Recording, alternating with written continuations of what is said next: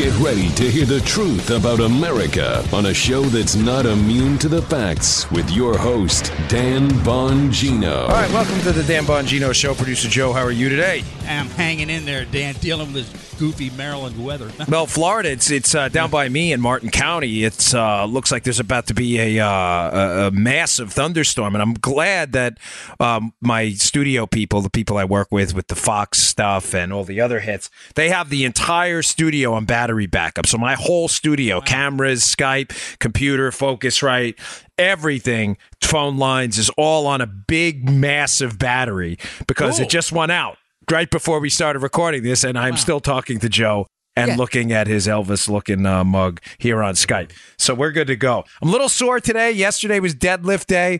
Um, for those of you who deadlift and lift, it is the most taxing exercise uh, known to man. I don't know what it is about deadlifts. I think the fact that you start from a dead stop. I mean, you're literally lifting a weight up off the ground. Uh, I am sauced, so I am not working out today, which is good. I don't know why I'm telling you that, but um, Good.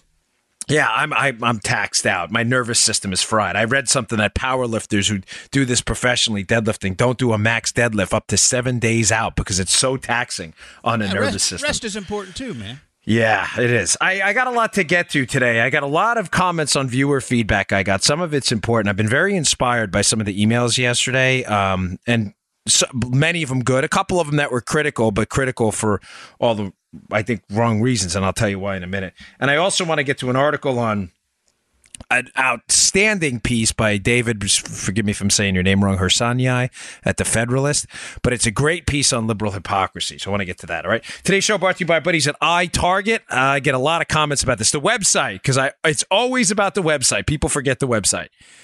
It is the letter I, targetpro.com. I, targetpro.com. itargetpro.com. I was, and I try to respond to all of them. Uh, if not, my wife does. But this is the best dry fire system uh, on the market. What's a dry fire if you own a firearm? Dry firing is uh, depressing the trigger on your firearm with an empty, safely unloaded weapon. Check it. Check it twice. Check it three times every time. Look on a safe and empty chamber. Look at it. Look again. Look a third time. Finger probe with your pinky, not your thumb. Make sure it's empty, right? When you dry fire a safely unloaded weapon and you depress the trigger, you get to practice your trigger control, your muscle memory, your grip, sight alignment. Remember, equal light on both sides of the front sight, level across the top. These are really critically important skills. Anybody can fire a firearm. The only question is, can you fire it accurately? This is the best system to take that dry fire practice, meaning depressing the trigger on a safely unloaded weapon, take it to the next level. How do you do that? Well, the problem with dry firing is you have no idea where the round would have went because it's empty, thankfully. That's why it's a dry fire. They will send you a laser round. It just looks like a bullet. You said whatever it is, a nine millimeter cartridge. You, you, you put it in your uh, whatever weapon you have. You have a nine millimeter. You have a forty caliber. You drop it in there, and when you depress the trigger, it'll fall on a rubber stopper, and a laser comes out of that uh, that laser cartridge, right? And it goes onto a target. They send you can see where the round would have won. It is the best dry fire system on the market. Police officers, military folks, self defense advocates, first time firearm owners who want to learn how to shoot your weapon. This is your product. Go to itargetpro.com. It's the letter itargetpro.com. Use promo code Dan for a terrific 10% off. Okay, regarding yesterday's show, um, I was very inspired. Uh, our audience is so great, Joe. I mean, we talked yesterday about how I, I know some of you were confused because there, I said the other day that we were winning the culture war, and I believe that. And yesterday's show, I was reading a piece by David Brooks in the New York Times that said we were losing the culture war but winning the political war. That was Brooks's opinion, not mine, folks. I really genuinely believe we are starting to turn the corner on academia, on the media elites, on, on Hollywood celebrities and the, and the musician crowd out there that are attacking us endlessly on social media. I really believe the corner's being turned. Now, I didn't say during yesterday's show that we've won the culture war. It is clear for a long time, as, and Joe gave a great example of Stockholm syndrome, where a lot of us have been beaten so long in the culture war by being called racists, xenophobes, misogynists, ex- uh, uh, uh, Islamophobes, phobophobic istophobes, as we always say. We're going to put that on a shirt one day. Joe's right. Like we, we are the. They were the hostage takers. We're the hostages, and eventually we almost feel bad for them. We're like, well, maybe they're right. Maybe we are a bunch of gun nuts and Maybe we don't like people who look different than us. Meanwhile, you know that's not true. Right. But we, we kind of back down because we're we've heard it for so long. You're almost like, well, um, I don't know. Is it true? You've been gaslit for so long. Gaslighting, where you've been told a lie so confidently over and over, and you've been isolated from the truth. You've been told the lie that if you're a conservative, you're a racist. You get it. Misogynist, you don't like women, you don't like Muslims. You've been told that for so long, even though it's not true, that eventually you're like, wait, is there something to this? I don't, you know, I don't get it. I'm starting to hate everybody. You uh, that's what they want you right. That's what yeah. they want you to believe. That's what they and, and some people I think back down instinctively because they're afraid. I think the tide is turning. And based on the feedback from yesterday's show, which was phenomenal and inspirational, and thank you so much, I have never, ever felt more confident that we are turning the tide. And folks, again, this is going to be a long, drawn out culture war. This is not going to change tomorrow, maybe next year, maybe not in a decade. The point I'm trying to make is it is changing bit by bit, by day by day, and more people are getting up and dancing. I gave you the example of the guy at the music festival on YouTube. The guy gets up and starts dancing crazy. I mean, he's dancing crazy. And how intelligence agencies use this video to show that it's not the guy that gets up first, it's the guy that follows the guy that gets up. Guy gets up, he's dancing. He's, I mean, he's dancing crazy. Everybody's laughing at him, just like they laugh at us conservatives, ah, idiots, racists. You hate women. You hate everybody, LGBTQ, everybody. You hate everybody that's not white and male. We do. Everybody laughs at us, mocks us. Yeah. But you know what happened at the music festival? Again, second guy gets up and starts dancing with the guy, following his moves. They laugh. All of a sudden, people are like, yeah, it looks fun. Third guy, fourth guy. Eventually, the whole music festival's dancing. Dance, dance, get up and dance. And based on yesterday's emails, there's a ton of dancing going on out there. Mm-hmm. Guy emailed me. I got about 100 emails about this. Let me give you just a couple examples. Really? Yeah, dude. I have never been so inspired. Guy emails me yesterday and says, I'm an Uber driver. I play your podcast, and believe me, you don't have to play mine. Play Shapiro's, Levin's. I, am I'm, I'm happy you play mine. I'm honored, but I'm not saying this to promote my show, even though it is my show.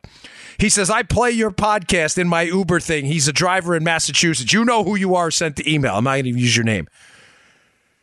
He said, I get poor ratings from liberals that get in my Uber car, but only because I'm playing your podcast. Nothing to do with the service. And damn it, I'm doing it again.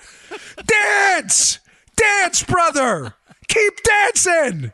You dance! You're damn right! I am with you, man. I had a long conversation last night. Dance! About dancing. I'm not going to tell you who it is, but it's a very prominent conservative podcaster. It was his producer. He knows who he is. Talked to him for an hour and a half last night. I'll be. About dancing, brother. And he yeah. said to me, What are you doing with that sponsor? I said, They're out. Money returned. We don't want it. Because we dance here. We dance. Get off your ass and dance. That's how we turn this ship around. We didn't want the damn sponsor, and he doesn't either. Go find another show. Sayonara, buddy. Because we dance here. I had another guy. You know who you are, too. He says, Listen, I sit around the lunchroom in my factory. Again, I'm not going to say where, it doesn't matter. He says, and every time these liberals start spouting off about their BS, I fire right back. He goes, You know what? I know I'm never going to get promoted. Right. I know I'm an outcast. I know every they can't fire me, but they'll never promote me. I'm going to eat it a little bit. Dance, brother, dance. Good for you. Yeah. You dance. I am with you, man. I left my job. There was no guarantee. Joe, when you knew me when I left, I mean literally when I left. My first yeah. radio appearance was on Joe's radio station, mm-hmm. WCBM in the morning. Walked away from the Secret Service. Nothing. No retirement Zippo. Gone. Had to cash out my pension, zero. There was I got zip. Everybody laughed, just like they laughed at the dude at the music festival who was dancing. They laughed.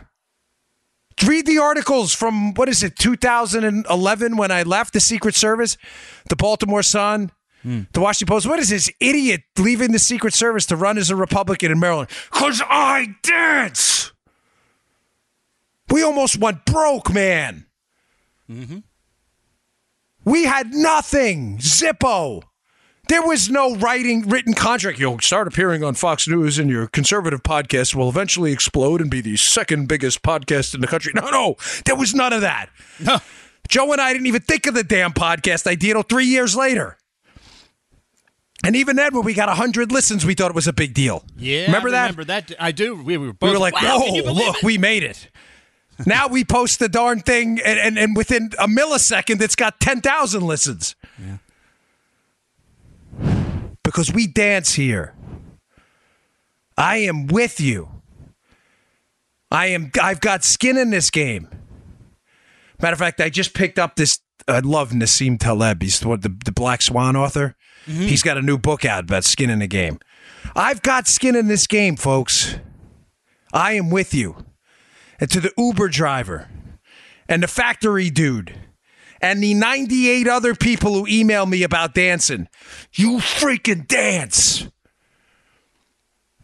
This is our fight, man. Nobody's asking us to take up a musket against the, the redcoats. Nobody. We live in the most pampered time in human history. We do. The poorest among us, some of them have flat screen TVs, cell phones, and the biggest problem in this country is obesity, not starvation. But there are warriors out there who understand that even their small fight, you may miss a promotion. You may get a three star rating for Uber.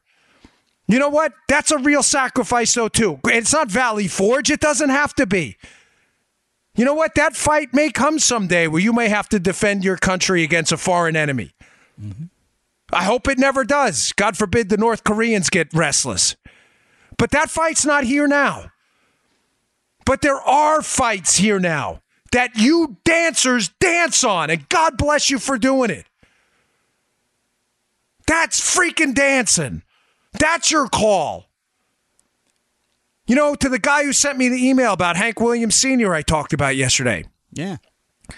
There ain't no light, Minnie. Very depressed at the end of his life. uh, His life. There's not. There's no light at the end of the tunnel. There is a light.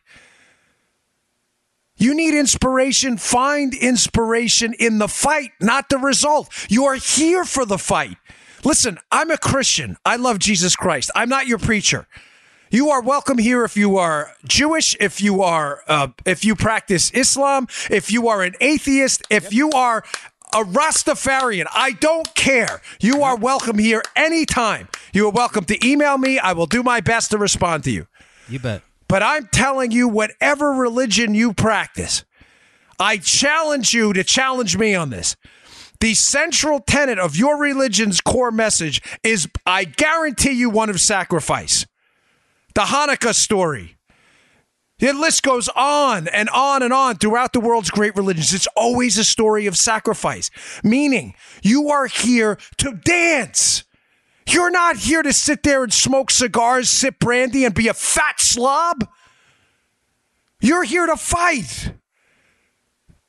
The fight is your mission. That's what you're here for. You're here to put up with this. Not that there aren't going to be moments of joy. There's nothing like looking at my kid. Nothing. Nothing like looking at my kid. Joe, I know you know this feeling. Oh boy, do I. You live and die with every moment.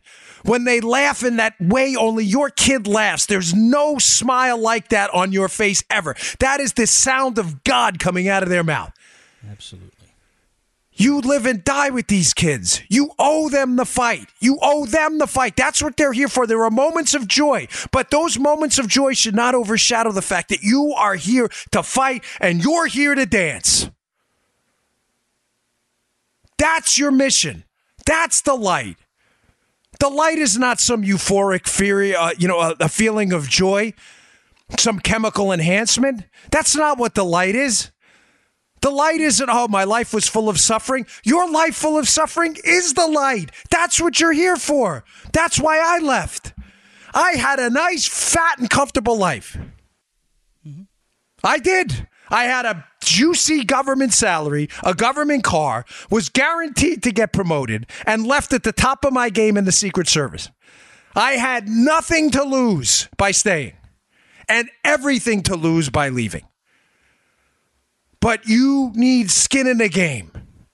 You know, I hate stupid inspirational quotes, but sometimes they they are pretty helpful in and in and making an analogy to how this battle works, right? You want to be Christopher Columbus, you got to leave the damn shoreline, okay? Sooner or later, you got to say, all right, I may fall off the flat earth, but if it ain't flat, man, we're going to change the world. When we keep sailing and nobody falls off, we're going to change everything. The suffering, the sacrifice, that is the fight. You know, I know I go through a lot of books on the show, and eventually I'll get a book list out. But one of the books that really changed my life, really, I read a lot of books. I love books. Is is Hugh Ross's book, Why the Universe is the Way It Is. He's an astrophysicist. But in the book, he talks about he he addresses the intersection of, of religion, spirituality, and science. How the universe is not explainable without suffering, and the universe is not explainable without a higher power. It's not explainable. How microns and micro inches and, and, and microseconds, if they were different by any way, the universe wouldn't exist. There is no way that level of precision is available without some benevolent creator. But he also addresses the value of suffering. How everything worth having, everything requires some degree of suffering. You need to dance. What is Bernard Malamud from The Natural? One of my favorite books ever. Great movie, too. Robert Redford. Was a huge lib, but it was a great movie. There's a line in the book where the girlfriend's talking to him the path to true happiness is through suffering. We all live two lives the one we learn from and the one we live after that. The one that we all live two lives. Think about it. The one we learn from, the one we suffer, the one we make mistakes, we fall on our asses, that life. And after you've learned from that life, we live our real life after that the righteous one. We learn from those mistakes and we move on. The real path to happiness. This is the second line of that quote. I read it in reverse, but it's the second line of that quote. The path to true happiness is through suffering. You're damn right it is. One of the greatest lines ever in a book. That's true happiness. Temporary happiness is nonsense. Anybody can snort a line of cocaine or mainline heroin or fentanyl or whatever this latest opioid crisis is. Anybody can do that. The question is who's willing to dance and fight a real fight and come out on the other side knowing you had a positive impact on the world through your personal suffering? Freaking dance, man. Get out there and dance. That's how we're going to change this. You want to start fighting back? You're a college kid out there who's got some radical kook left wing socialist professor. You get up and raise your hand. You dance. I'm going to get a C. Too freaking bad. Take it. Embrace it. Take a picture of that paper with a big C on it. Post it on Instagram. Post it on Twitter. Send it to me. I'll retweet it. I got a C because I hate socialism. Good for you. I've got almost 400,000 Twitter followers. Let them all see that C. Because you know what that C doesn't stand for? It doesn't stand for coward. I can tell you that. It's the coward is the professor who gave it to you. Have some balls. Dance. You're not going to get promoted because you're a conservative? Then you keep speaking up louder in the lunchroom until there's nobody there sitting there but you. Until one guy eventually gets up and sees you dancing and says, I'm eating lunch with that guy. Because I'm going to dance too. And then the whole freaking lunch table's eating with you. But you got to suffer first. I had to suffer first. We almost missed mortgage payments. We couldn't pay for get my kids' teeth fixed. It sucked. Every minute of it sucked. I'll vouch for that. Remember me sitting there with you on eBay trying to figure out how to pay for a freaking microphone for this podcast? Well, the same yes. microphone right here. This RE20 you're looking at right now, Joseph. Yeah. Yeah. I couldn't afford the damn microphone. We had to put it on a credit card. Yep. It's the same mic I am now hammering into right now. You got to eat it for a little while. That's how we turn this around. You you know a company You know this folks. You know you instinctively know you're going to have to dance soon. There are companies that went after Sean Hannity and other companies out there. Companies that went after me and companies that, Folks, it sucked. I had to cancel accounts. You know what? It took me 4 hours one day to change my car insurance. It sucked. But it ain't freaking Valley Forge, man. That was my fight for that day, and that was the fight I had to do. There are movies I damn well want to see. I'm just a guy. I like to take a break from politics, but I can't because I dance. Every day I got to dance, and it's driving me crazy. I don't sleep anymore. I barely ate last night because this life is a dance. I'm not whining. I am here for you because I know you are all going to have to suffer. I don't get to see movies anymore. I got to wait for them to come out for free because I will not give my money to people not willing to dance in Hollywood who kneecap us willing to dance. I have to change airline tickets because of stupid moves made by airlines every day because we dance. You're in a school, you got your kid in a grammar school, and the teacher says some dumb stuff about the President of the United States, entirely inaccurate nonsense. You know what I tell my kid? You dance. But dad, I make it a worse grade and I may not get into that school. You freaking dance. Because the dance matters. You dance.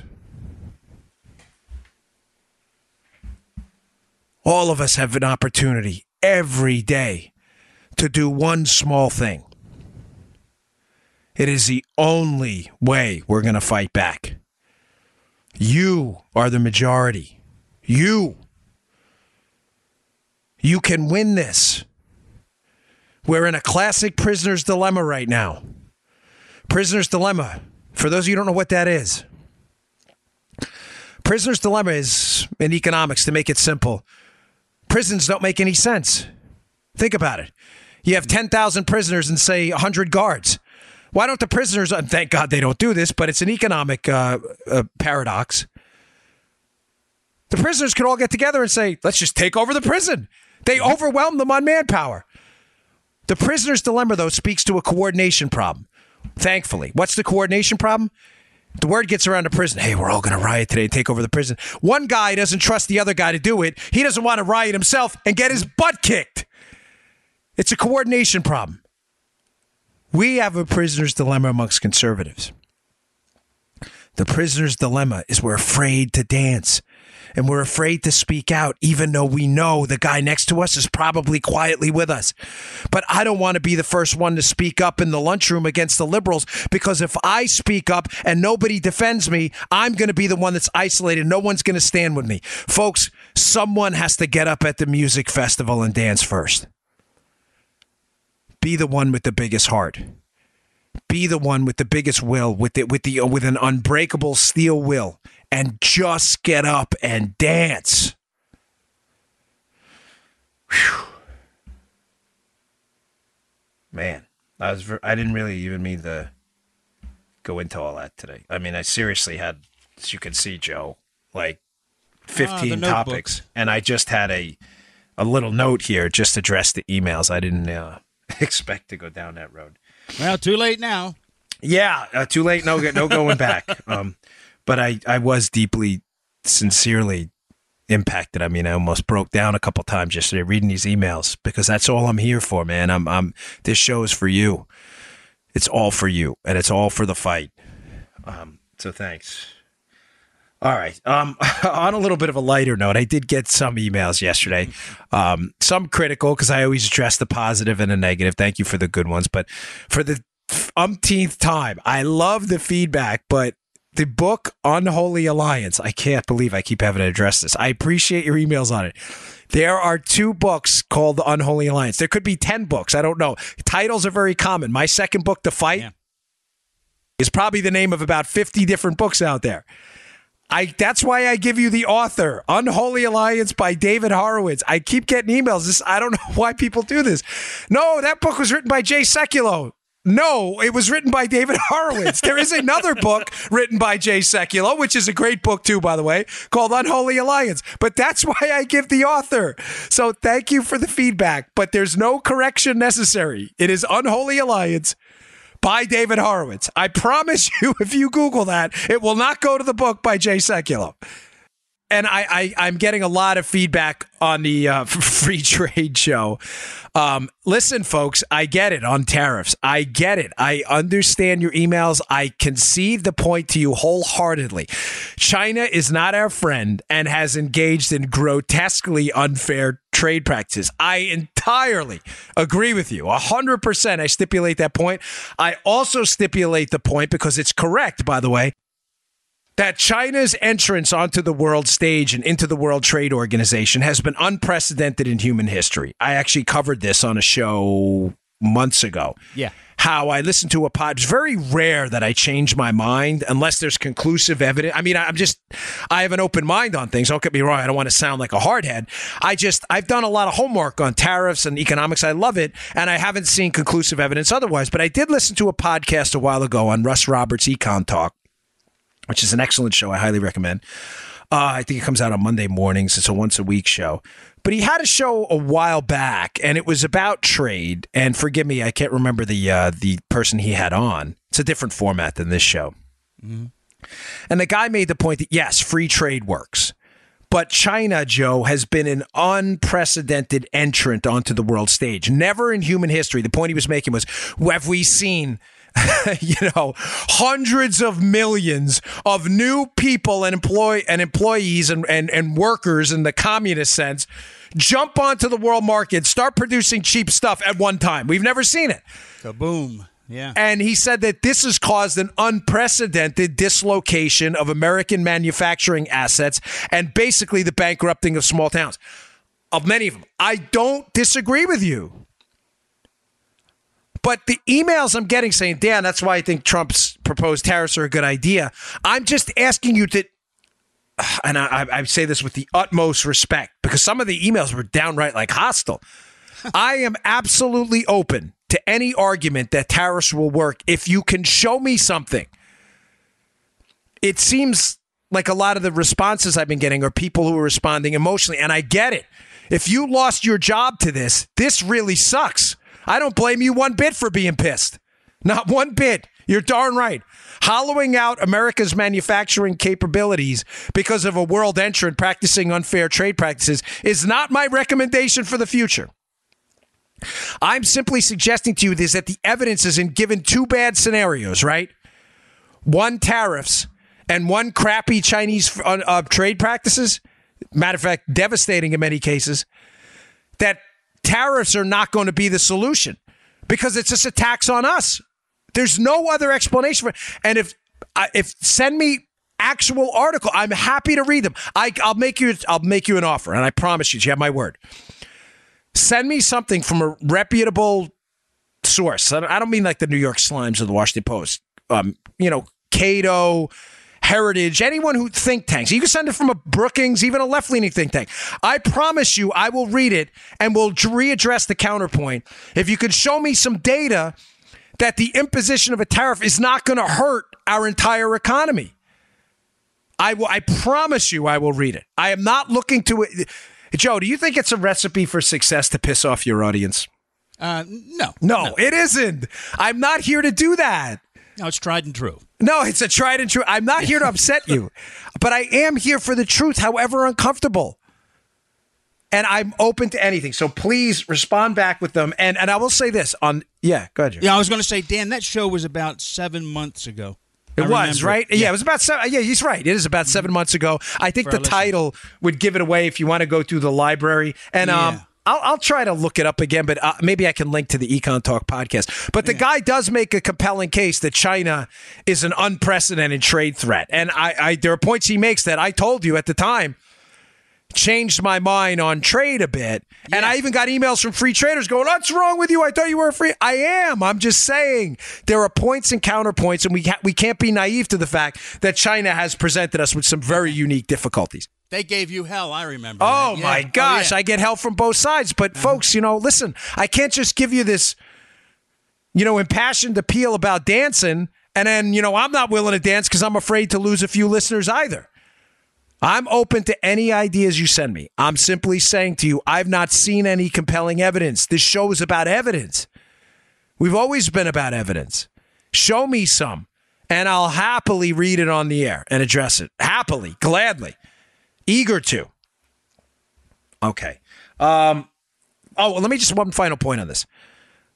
I, I disagree with the tariffs, but I will say this: if Trump is doing it strictly as a negotiating ploy, and by the way, I have a terrific piece from Cato. By the way, Cato they're very very free trade. But I have a really great piece by Cato in the show notes today at my website, bongino.com, about how Trump has used this before, Joe, as a mm-hmm. negotiating tactic. The, in other words, the threat of doing something and he oh, doesn't yeah. do it, and he gets what he wants in the end. I will say this to you because, I, folks, I'm pro, I am absolutely pro Trump. I think he's doing a terrific job. I don't don't mistake this for if he's doing it as a negotiating ploy. This this threat to impose tariffs, it's genius.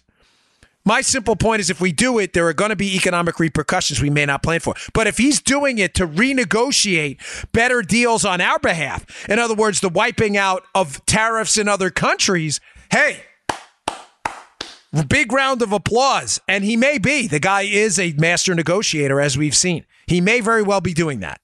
But I'll put an interesting piece up on Cato who you would think would rip the president, but there it's it's really good. They say, listen, he may be doing this, Joe, just to get a better deal, and they show some evidence of him. Do, it's a short article, but it's really good. Some evidence of him doing it on Keystone and other things as well, where he said we're going to do this, and then he backtracked, but got a better deal in the long run. So read the Cato piece. Um, it's really really good. Okay, but again, uh, let me leave it with this. Thank you. I do mean it. Thank you for the emails. I read all the critical ones. I try to respond to the critical ones. Um, I can't get to all of them, but I'm with you. I support the president. I just, I'm here to tell you the truth. If you can show me another truth that would lead to a different outcome, I am game absolutely to entertain it. Okay. But so thanks for doing that. I appreciate it. All right. Today's show also brought to you by buddies at FilterBuy. A lot of people out there screaming and yelling on social media about the environment, which is ironic because they scream about industry polluting the air and destroying the planet, but they haven't changed their darn air filters in 10 years or so. Change those air filters. You're breathing polluted air. When I moved in my house, the air filters were black. Black. They weren't meant to be black. They were not charcoal air filters. They were supposed to be white. Yeah, I'm surprised there was even oxygen in my house. That we weren't like, and. I'm serious. I'm surprised we weren't like suffocating the air filters. Surprised they weren't moving. Yeah, seriously. Like, it's alive. It's alive. When I took them out, my wife was like, What is that? I'm like, That's an air filter. She goes, It is? It looked like one of those dark canvases you paint on. You know, it was so horrendous. So we changed the air filters, but unfortunately, the damage had been done to our HVAC system. Folks, these are true stories. I don't make up stories for reads, okay? This really happened. Blew out both of my HVAC systems. We had to replace them both with uh, two Lennox models, which are pretty good. Um, and it saved us a lot of money, but we did blow them out. Cost us, by the time we were done, it was probably close to $20,000. We had to change ductwork. It was a real nightmare. Yeah, it was bad. Go visit my friends at FilterBuy. At filterbuy.com, you won't have this problem. They're America's leading provider of HVAC filters for homes and small businesses. You got a small business with 100 filters? These are your guys. House with two or three? These are your guys too. They carry over 600 different filter sizes, including custom options, all ship free within 24 hours. Plus, they're manufactured right here in America. All right. FilterBuy offers a multitude of MERV options all the way up to hospital grade, so you'll be removing dangerous pollen, mold, dust, and other allergy aggravating pollution while this is important, maximizing the efficiency of your system. Save some energy, folks. Right now, you save 5% when you set up auto delivery, so you'll never need to think about air filters again. That's the way I do it. Save money, save time, breathe better with filterbuy.com. That's filterbuy.com, filterby.com. Okay. You know, I love pointing out uh, liberal hypocrisy. Mm-hmm. Sorry, so let me get this next baby up and running here. So we got another. We're welcoming back another new I love. By the way, we'll get to them in a minute, but they're great. Uh, I love pointing out liberal hypocrisy. It's every morning when I prepare the show.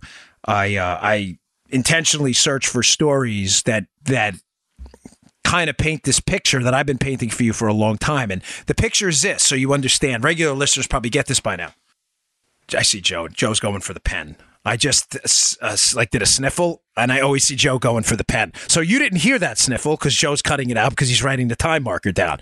But the sniffle was in there, and so is the commentary about the sniffle and Joe grabbing the pen to mark where the sniffle happened. So I like pointing out liberal hypocrisy because I like to show you that liberalism is not based on a core set of principles like conservatism is.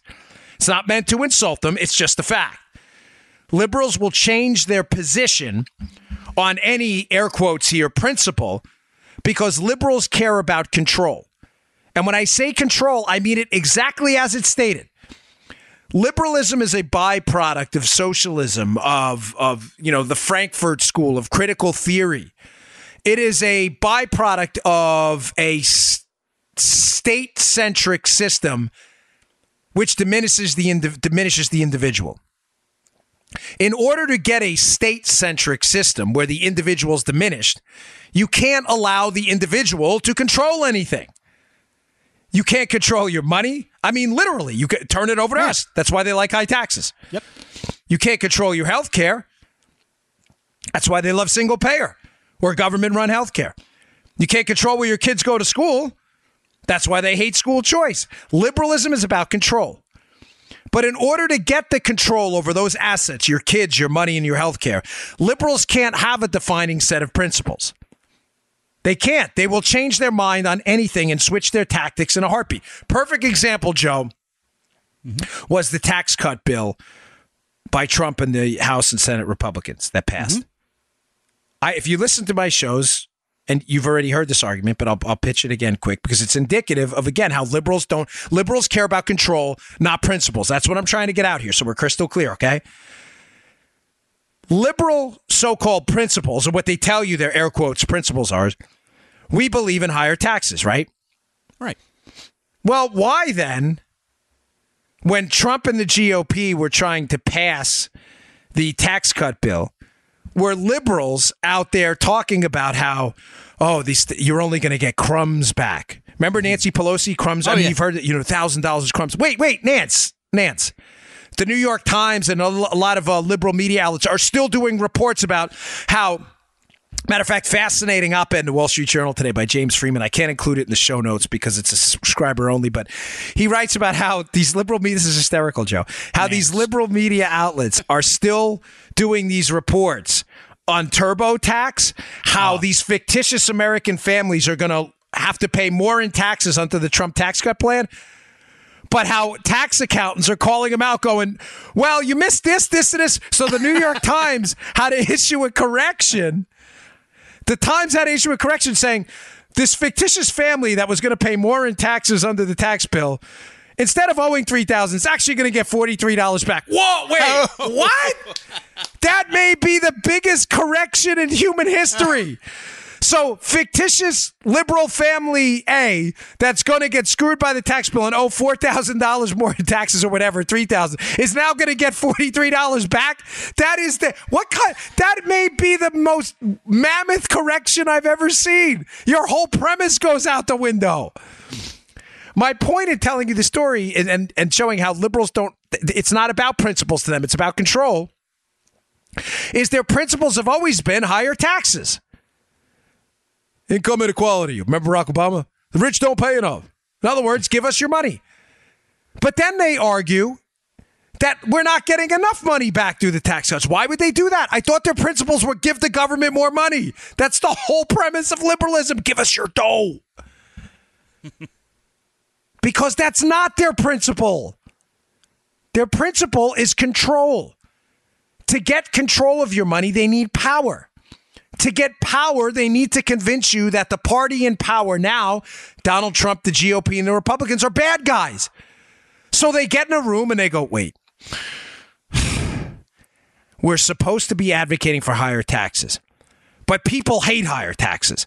So let's go out and lobby against the tax bill, saying that people aren't getting a big enough tax cut. Wait, I thought we were for higher taxes. No, no, not now. We want to make Trump and the Republicans look bad so we can beat them in November. oh, wait, what? What the hell are you talking about? These people never dance, ever. Am I right? Yeah. Yeah. Uh, think about uh, you, you doubt me. You go, oh well, Dan. All right. So they were talking about how the tax cut wasn't big enough, despite the fact that liberalism supposedly about higher taxes. Give me another example. What about Obama? If you like your plan, you can keep your plan. Eh. Eh. We're going to cut your family's health care costs by twenty five hundred dollars. Eh. What does he know? Obama, who is a huge advocate for government run healthcare, that's the liberal credo. That's the house they built their healthcare, uh, the base they built their healthcare house on. Government run healthcare. We love single payer, despite all the rationing and horrible service that goes on. Obama knows that. So Obama's principles, just like they should have been higher taxes, and they're not because they know higher taxes won't sell and they need power, so they lie about it. It was the same thing on Obamacare. Instead of Obama telling the truth, you won't be able to keep your plan. The government's going to take over medicine and it's going to cost you a whole lot more money. What does he do? They go out there and they lie. If you like your plan, you can keep your plan. We're going to cut your family's health care costs by 2500 bucks. None of that happened. It was a lie from the start. It was a lie because liberals don't have principles. Liberals are by net. I'm not talking about Democrats, and I'm not talking about like casual political observers. I'm talking about the hardcore liberals out there. They are entirely hypocritical. They don't stand for anything. Contrast that with conservatives. You may not like us. You may not agree with us. I'm certainly not saying we're all saints. Listen, everyone's a sinner. I get it. Mm-hmm. But our principles are pretty strong. Give the people back their money. Matter of fact, advocating for higher taxes is a disaster in the Republican Party. You're seeing it now with the tariff yeah. battle. Advocating for government run health care. Good luck in a Republican primary there. You'll never get, we don't have to lie. Government health care stinks. It doesn't work. That's pretty a pretty widely accepted premise amongst conservatives. I'm not talking about sellout swamp rat Republicans. School choice. Pretty much universally accepted amongst conservatives to be the better path forward. There's no lying about it. Mm-mm. We are what we are because our principles matter and because we want the individual to matter. And when we want the individual to matter, we don't need power all the time. We just need to advocate for principles. Even if the party in power isn't one we'd align with. If we can get Democrats to support tax cuts, great. School choice, great. Individual, individually run healthcare, great. We need the right ideas to win. The Democrats need the right people to win. I bring this up. I'm sorry, that was kind of a long winded setup, but it's important because there's another terrific piece again by uh, by Harsanyi David in the Federalist, which will be in the show notes. Please read it about. He, he doesn't address all the points I'm going to address, but read the piece anyway. It's really good. He talks about how this guy, um, this liberal writer, wrote this piece bashing conservatives on the you know quote gun control issue, Joe. Mm. And the premise of the liberal writer, Joe, is that you know, you guys come after us on the jargon and it's total BS. You know, we can speak up about the gun control issue, even though we don't know what the hell we're talking about. That's the basic premise. Yeah. And I, I, I, do this as well. The, the liberal writer's point is that just because we call a magazine a clip, it's not a clip. It's not a clip, it's a magazine. Just because we mistake a semi auto with a full auto, we should not be, uh, you know, exempted uh, or prohibited from speaking up on the issue. One, nobody's prohibiting anything. We're all civil rights advocates, and we, I strongly encourage you to speak out for or against. I believe in free speech, unlike liberals. No one's trying to suppress your thought. But Harsanyi makes a terrific point, and I'm going to elaborate on it. And his point is, Joe, knowing the difference between a semi-automatic and an automatic is the very essence of legislating against it. Yeah, it's kind of important. It's kind of important. Yeah. If you don't know the difference between one trigger pull, one round, and one trigger pull, multiple rounds, potentially until the magazine, not the clip, is empty, then how the hell are you going to legislate against automatic firearms? You don't even know the difference. He makes another great point.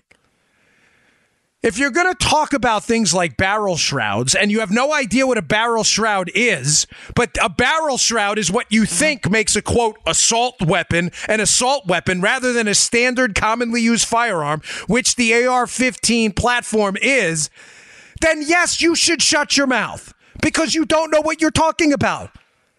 I don't mean legislatively you should shut up. You should speak out all you want on social media. I'm just telling you, you don't know what you're talking about. It's like me advocating for lower taxes, not knowing what marginal tax rates are. I think we should have lower marginal tax rates. Joe asked Dan, what are lower marginal tax rates? Yes. Hell if I know, but we should have lower. You got to know what it is. You're, you're looking to take away our God given right to defend ourselves against commonly used weapons, which the AR platform is. By estimates I've seen, there are millions of these in circulation. Millions, not thousands. You want to take it away, but you don't know what a magazine versus a clip is. You don't know semi automatic versus automatic. Meanwhile, they're subjected to two completely, entirely different rules to purchase. Well, Dan, what I do know is AR means assault rifle. You see? I do know that. Joe's assault t- there you go. Thank you for emulating the liberal conversation talking You point. You know it's true. It's true. AR stands for assault rifle. Unfortunately, Harsanyi, yeah, by the way, good point, Joe. I forgot that one, which he addresses. in- It does not. It stands for Armalite rifle. You should know that. It doesn't. Mistaking that is a big deal.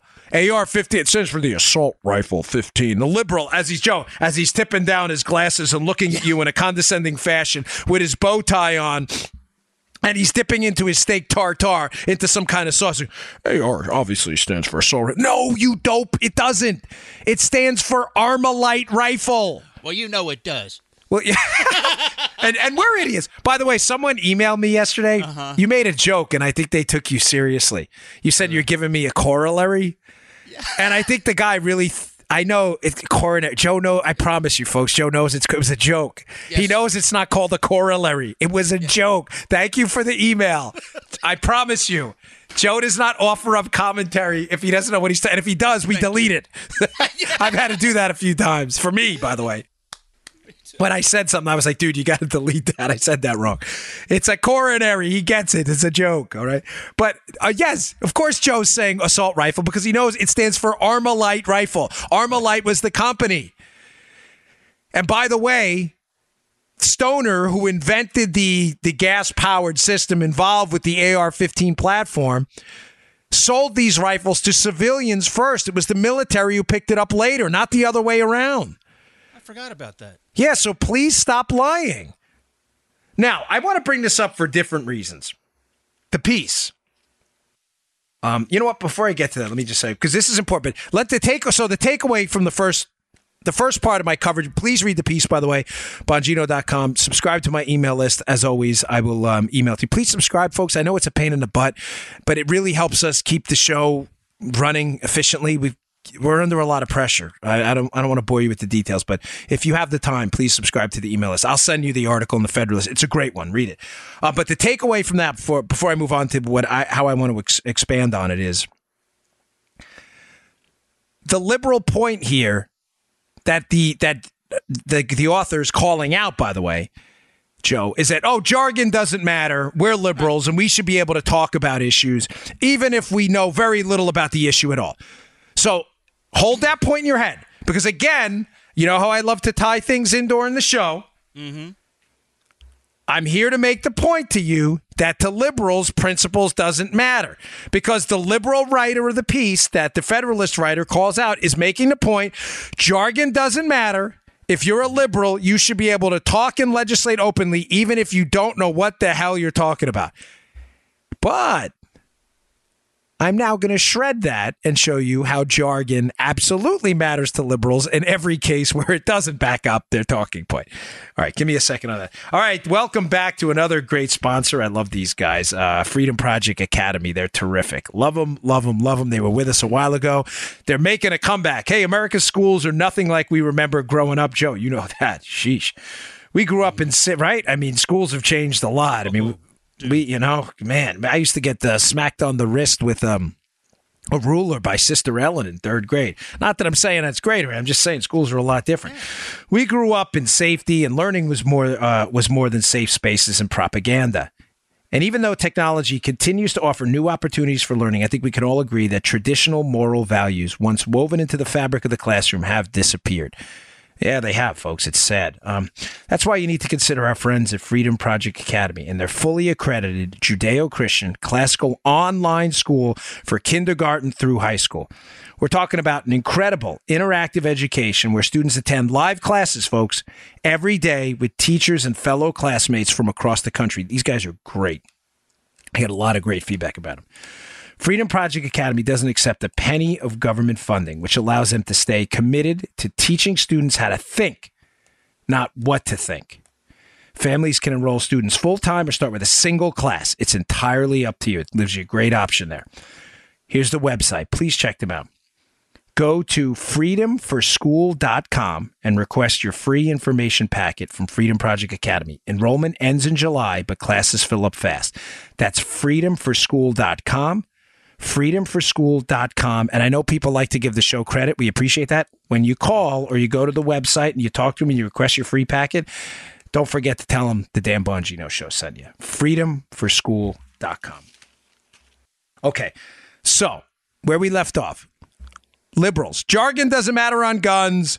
The fact that we don't know squat about guns and we think uh, semi-automatic is automatic, we think clips, uh, and we think barrel shrouds make it in a quote assault weapon. And as Joe said, we think AR stands for assault rifle. That doesn't matter at all. Hmm. Oh, but jargon does matter. Hmm? Jargon does matter everywhere else for liberals. Hmm. Joe, if you seen this ongoing pattern amongst liberals who advocate for cultural Marxism and open cultural warfare against us, against people who are afraid to dance.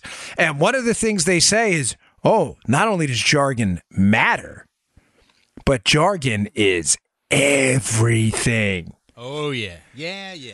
Now, if you've been following the news, you've seen that a number of college campuses right now, they have a very specific set of jargon. And if you deviate from that jargon on pronouns, oh boy, you are a transphobic, istophobic, homophobic, homophobe. Phobophobic, istophobic, phobophobe. And you are to be expelled from the conversation immediately if you don't use the right jargon. Hmm. I saw a thing on Fox the other day. There's a college campus. It was on Fox and Friends weekend. Mm-hmm. Sorry, I, I, I, this is why I love tying stories together. That's why this Federalist piece is so good. And they said on the on the college campus that here this is now the prescriptive set of pronouns. It was like Z. Xena, warrior, princess, or something. I don't even know what the. Honestly, folks, I'm not messing around with you. I'm not trying to be a jerk. I have no. I think it was Z, or Zoe, or I have no yeah. idea what they were, but one of them I think was Exy. And if you don't, you or or no knee, I think knee was an. I, I swear I, I should have printed yeah, it up. A list of It was like Z knee. Uh, I, I don't, I don't, I don't even know what that is. But if you don't use those pronouns, you clearly hate the people you're talking to. Let me just shut that right down. Right. Folks, I'm not your preacher, okay? I can't say this enough. Uh, you're all welcome here. I don't have hate in my heart for well, maybe one guy, but I don't have. You know who that is, Jack. uh, I shouldn't say that. I don't have hate in my heart for anyone, with the exception of one guy. I don't. Everybody has their issues and everybody has their strengths. Okay. I am you saying to me that, oh, you didn't call a person by knee Z Lee, whatever the name, I don't even know what they are. Maybe next time I'll print them. And that because the jargon isn't used, not only am I prohibited from discussing anything with them, Joe, but I'm immediately labeled a hater Yep. and transphobic or or or whatever it may be. Phobophobic istophobe. Doesn't that refute your argument? I thought five minutes ago you were saying on your liberal premise was, hey, jargon doesn't matter on guns, but it clearly matters on social issues when it comes to um, orientation and, and and gender identity. Then it matters. Not only Joe does it matter, but you're to be shut down and labeled nearly demonic the minute you open your mouth. Folks, I had a note here. I don't know what I was trying to say. On universal bed. Ah. This is the hypocrisy. I, I'm going to get to this. Is the hypocrisy on the left? The cough medicine thing, by the way, was there's another point in the in the Federalist piece. Sorry to jump out of, but he makes the point where uh, Steve Schmidt, this re- so-called Republican, made the point on CNN too that how again the jargon and the talk it doesn't matter when anti-gunners say it that hey it's harder to get a thing of cough medicine than it is to get a firearm. Oh, really? You have to fill out a 4473 to get cough medicine? What are you a dope? Like it makes you sound like an idiot. So again the point of this whole thing joe is that i'm going to point out that because i'm going to take this somewhere else mm-hmm. Liberals will tell you jargon doesn't matter when it comes to an issue they want to fight against because they don't want to do the homework. They're lazy. They want to say guns bad. You're going to do any homework on it? On any data on on how firearms actually work? No, not any. But when it comes to other issues in society, that where they think they can leverage identity politics to make you look like an ass, then jargon is not only matters, it is everything. Oh, you now one one one final story on that before I move on because I want to tie this up for you. Mm-hmm. I bring this up a lot. I was on the air one time at a radio station, and some guy called in. I think it was a caller, and he brought up how he was stigmatized at work because he had called. And for, forgive me, I'm forgetting the order, and I'm not doing this on purpose. He had called a gay man gay and not homosexual, or a homosexual man homosexual, not gay. I forget what it was the point is the guy sounded like a genuine guy. He's like, I can't believe it. Like, I have no hate in my heart for anybody. Matter of fact, I like this guy, but I was miffed because I was automatically deemed somewhat a hater or a homophobe because apparently it's you're not supposed to call people who are gay homosexual or homosexual. He didn't know. I don't even remember what the right order was. Mm-hmm. Folks, that's the you. That's the weaponizing of jargon. That's the very weaponizing of jargon. Eh, but here you may say, and fairly enough, you may say right now, well, Dan, aren't we weaponizing jargon when it comes to firearms? No, we're not. Jargon is a use of specific words in a in a very specific field which is used amongst people in that field which sometimes can isolate people outside of the bubble of that field. When you're talking about firearms of which there are hundreds of millions in the world, and you're talking about actual c- clear critical categorical distinctions. It's not jargon. It's like saying oh that's just jargon calling a car a truck because you're not a truck driver. No a car isn't a truck. A truck has very distinct categories. Calling someone z or knee is jargon because people outside feel like wait wait wait what do you mean? What are you talking? They don't understand it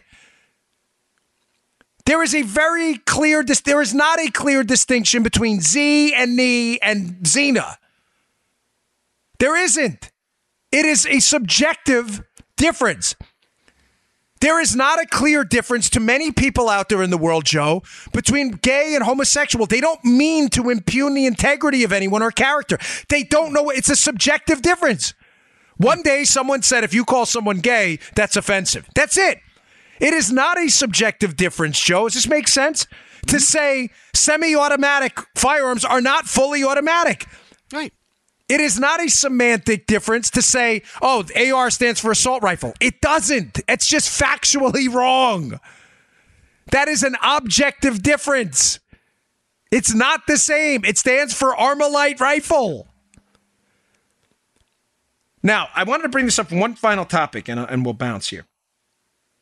Because it's interesting also how, when it comes to gun laws, some of the younger kids have been co opted into this gun control agenda. Yeah. But there's some of the same kids, by the way, who support drug legalization. And I find that interesting. Why do I find it interesting? Hmm. Because the arguments they'll use for the legalization of drugs are well, drugs aren't all bad. There are some good components to drugs. Marijuana can be beneficial in some ways. I'm talking about the arguments league people who offer for legalizing drugs, which are largely, by the way, young millennial America say. Now, when we make laws, we're supposed to make laws based on behaviors, Joe, we would consider universally, or at least there's mass consensus that they're non productive for society, right? Mm-hmm. We yeah, have laws yeah. against rape, robbery, homicide, and burglary because there are very few people who think these are good things or add any benefit to society at all. Right. On drugs, fairly enough, I'm not a huge restrictionist on drugs either. I'm, I'm with a lot of the millennials on a certain portion of this debate, by the way.